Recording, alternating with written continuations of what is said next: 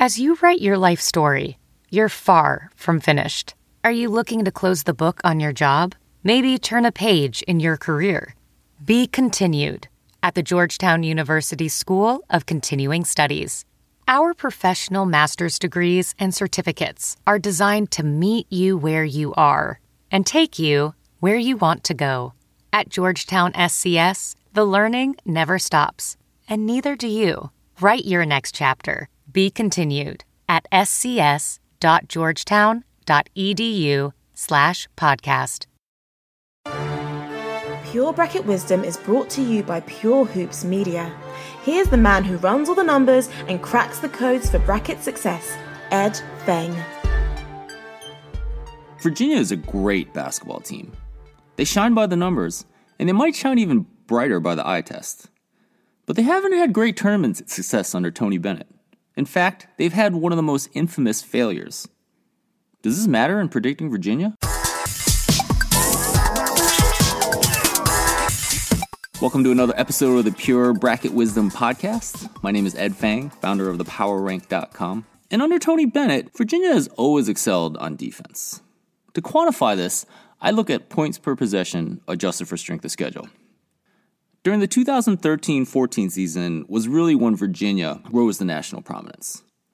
And since that year, they have not ranked out of the top 10 in my defensive numbers.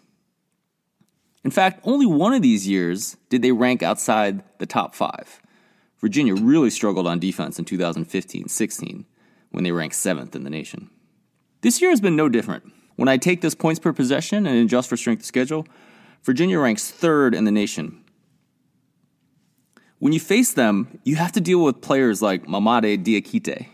He's a long 6'9 player that's ready to block the shot of anyone who ventures into the lane. But what really makes this Virginia team different is the offense. Since that 2013 14 season, the offense has been good, but never really great. They've only ranked in the top 10 of my numbers once during this period. But that's changed this season. And it's mostly because of their shooting. Kyle Guy is one of their guards, and this year he's been hitting 46% of his three point shots. This is significantly better than the college basketball average of 34%. He's always ready to fire, even when there's a hand in his face. His backcourt mate is Ty Jerome, and he's hitting 43% of his three point shots. Jerome can also drive and finish at the hoop. His height at 6 feet 5 inches helps that, but he's also super quick. This season, when I look at offensive efficiency by points per possession adjusted for strength of schedule, Virginia ranks second, and that's a very impressive number. Now, with all these superlatives on offense and defense, we haven't even yet talked about their best player, and that's DeAndre Hunter. He's a six foot, seven inch wing player, and his numbers this season really boggle the mind. He's making 49% of his three point shots. He's making 57% of his two point shots. And he's also pretty good at the free throw line. He's hitting 80% of those shots. To put these numbers in perspective, I looked at the stats for the other best wing players in the nation. And to get an idea for who those players might be, I looked at ESPN's mock draft for the 2019 NBA draft. Hunter is listed as a lottery pick in that mock draft, but there's four guys ahead of him. RJ Barrett and Cam Reddish of Duke, Romeo Langford of Indiana, and Keldon Johnson of Kentucky. When you look at their numbers, none of these four guys are better than DeAndre Hunter in three point shooting, two point shooting, or free throw shooting. Now, you can quibble a little bit with this analysis. RJ Barrett is making 54% of his two point shots, and that's not very far off the 57% that Hunter is making. Barrett also gets off a bigger fraction of Duke's shots than Hunter does for Virginia. And you can argue with this higher usage rate that Barrett is as good, if not better, at getting to the bucket than DeAndre Hunter. However, the numbers do suggest that DeAndre Hunter is a star. And this analysis doesn't even get into what he does at the defensive end of the floor. He's a very quick, athletic wing defender, and he's a big reason that they excel on the defensive end of the court.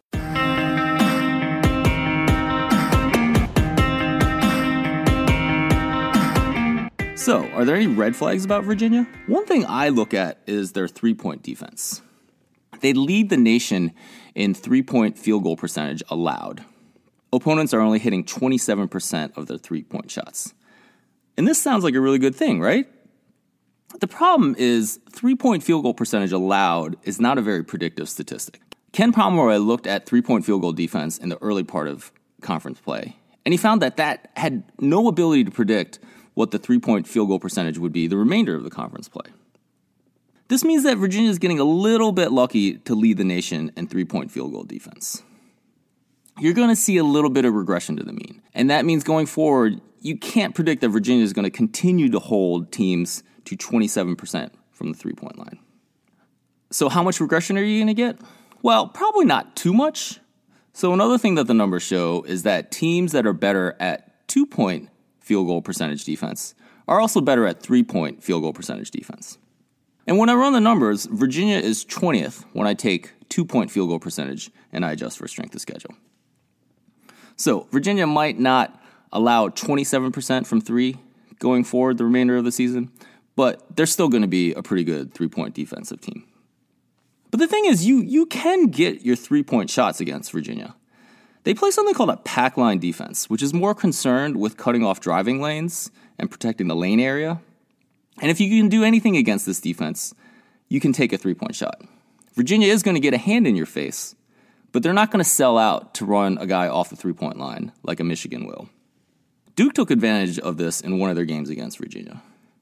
Duke is not a great shooting team, but they hit 62% of their three point shots against Virginia.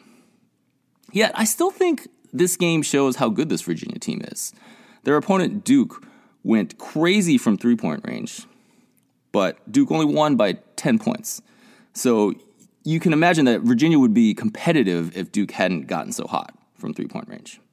Now, the second nagging question about Virginia is their tournament success under Tony Bennett. Let's just say that it hasn't been good. Remember, this program rose to prominence in the 2013 14 season. They were a one seed in the 2014 tournament, and they lost to Michigan State in the Sweet 16. The next year in 2015, they were a two seed, they lost to Michigan State again, this time in the round of 32. This was back when people thought that Tom Izzo was a great tournament coach. We'll get back to this in a sec. In 2016, they might have had their best team yet. Malcolm Brogdon was a senior, and they were a one seed heading into the tournament. They made it all the way to the Elite Eight, but they lost to a hot shooting Syracuse team.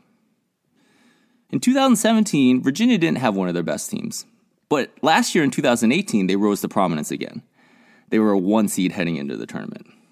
We all remember what happened next. Virginia lost to UMBC in the biggest upset in tournament history. Does this matter in predicting Virginia? No, I don't think so. And to understand why, let's go back to Tom Izzo. Remember that 2015 tournament, his team beat Virginia. They were a seven seed, they pulled that upset in the round of 32, and they went on to make the Final Four. Heading into the next tournament, I actually crunched some numbers about Izzo's tournament success. Since 2002, Michigan State had outperformed the expectations set by the markets by almost a full point. That might not seem like a lot, but it's pretty remarkable. And it was so remarkable, and people believe so much of Izzo as a tournament coach, that even the betting markets were giving Michigan State the edge. For example, if the numbers suggested Michigan State should be a three point favorite, the market would often set the point spread at four. But did this success for Izzo continue?